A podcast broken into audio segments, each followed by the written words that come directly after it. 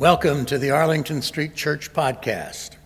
Boston Sanctuary since 1729, Arlington Street continues today as a gathering place for progressive people of faith in the Boston metropolitan area and beyond. Please visit ascboston.org for more information about this historic Unitarian Universalist congregation. We're located at the corner of Arlington and Boylston Streets in downtown Boston, Massachusetts. Arlington Street Church gathered in love and service for justice and peace. Many sermons have been preached from this pulpit based upon a single story or a single sentence. This one is based upon a single word, but a word with more complex meaning than you may have realized. Shalom has often been translated into English as peace. Thus, when we hear of the word being used in the same way as hello and goodbye, we think in terms of bidding one another peace. But what kind of peace?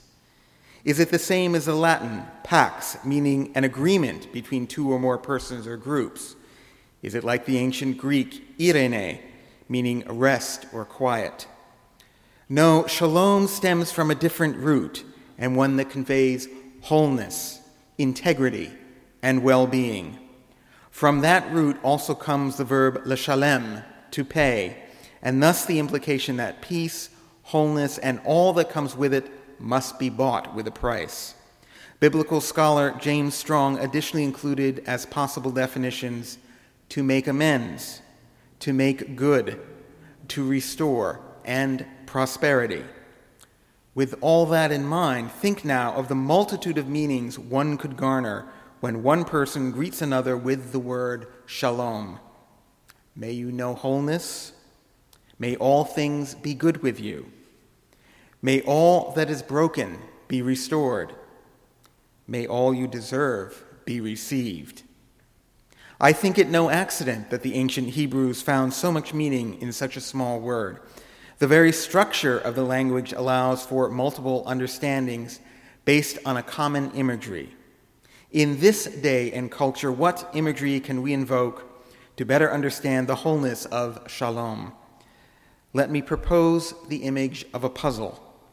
Imagine that you are given a box, and inside are a number of intricately shaped pieces.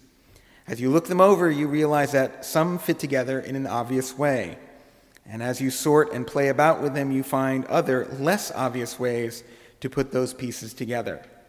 But it's a big puzzle, and it takes time and effort. So other folks come over, see what you're doing, and suggest putting this piece in here or sliding that piece over there. Once in a while, someone will suggest that you discard a particular piece, while another may insist that the box you were given is missing a piece. Eventually, with enough effort and insight, the pieces come together and a form takes shape. The puzzle is restored to wholeness. Our lives both individually and in community, can be seen as very much a puzzle, a collection of different pieces which are meant to fit together. Many times we seek the insights of others to help us find what fits where.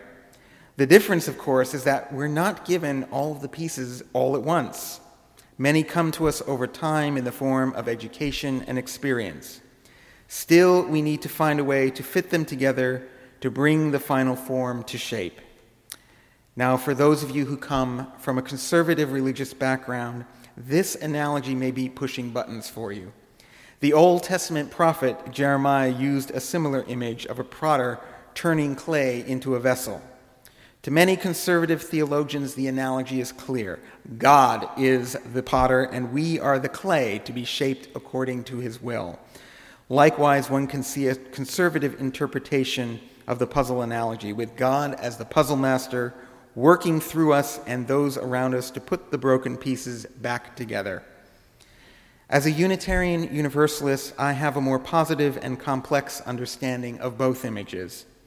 I can see the divine not as the potter, but as the source of the clay and water used to make the pot. We are the potter, kneading the clay, turning it on the wheel, artfully shaping it with our hands, while others do the same and offer help and advice. Likewise, we receive the pieces of our puzzle, and as each piece comes in due course, find its proper place in the whole with help from those around us.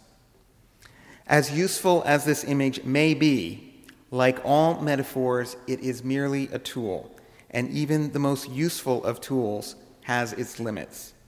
For one thing, our industrialized culture has influenced us to think of things like puzzles as uniform objects, like mass produced jigsaws or the Rubik's Cube. But neither the human soul nor the beloved community are mass produced artifacts.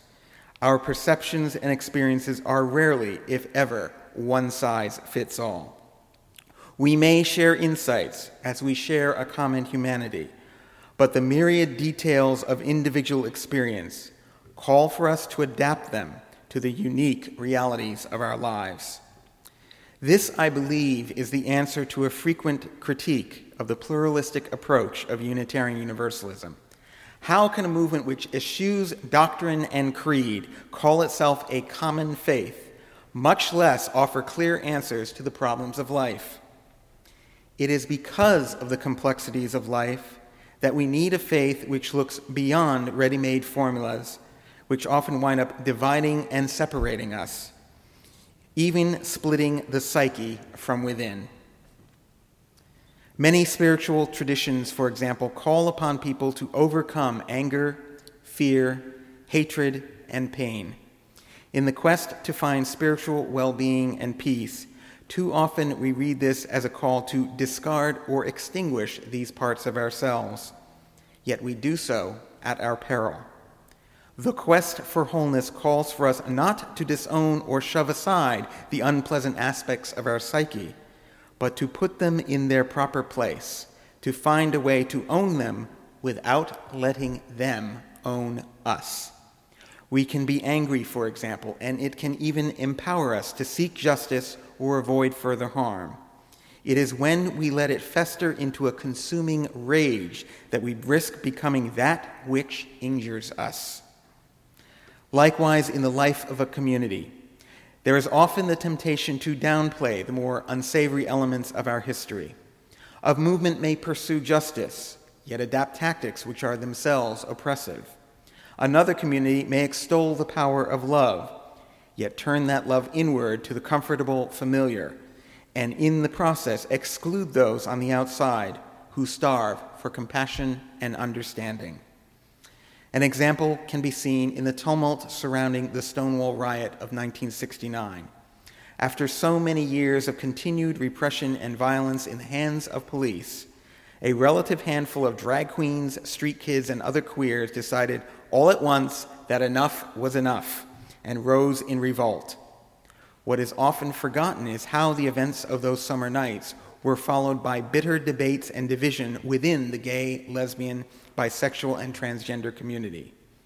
The Mattachine Society decried the violence and, dist- and distanced themselves from those involved. And those who became involved in the burgeoning gay liberation movement responded that such distances was no mean feat, that the relatively more affluent and assimilated homophile group had constantly kept many in the community at arm's length. They further questioned just how effective Mattachine's more cautious approach had been, and even whether it had unintentionally aided anti gay oppression in its striving to craft a more respectable image for itself. That debate went on for decades and continues to this day, just as many gay men, lesbian women, bisexual and transgender folks, and other sexual minorities struggle within and amongst each other to find a balance between being true to ourselves and fitting in with a culture which is not yet fully accepting of our truths. It is that striving for reconciliation, for restoring integrity and wellness within our souls and our communities, that can seem frustrating to us. We may solve that fiendish Rubik's Cube and put it down with a sigh of relief until someone comes along and messes it up again but unlike the plastic pieces of a machine made puzzle, the heart is a living thing. And like all living things, it grows and changes with time. So even if, by miracle and effort, each of us finds that wholeness and peace of mind we seek, we are still called to grow in that wholeness. And just as every living thing is interconnected one to another, so our fate is bound with others, and so we are called to help others as best we can to find shalom together.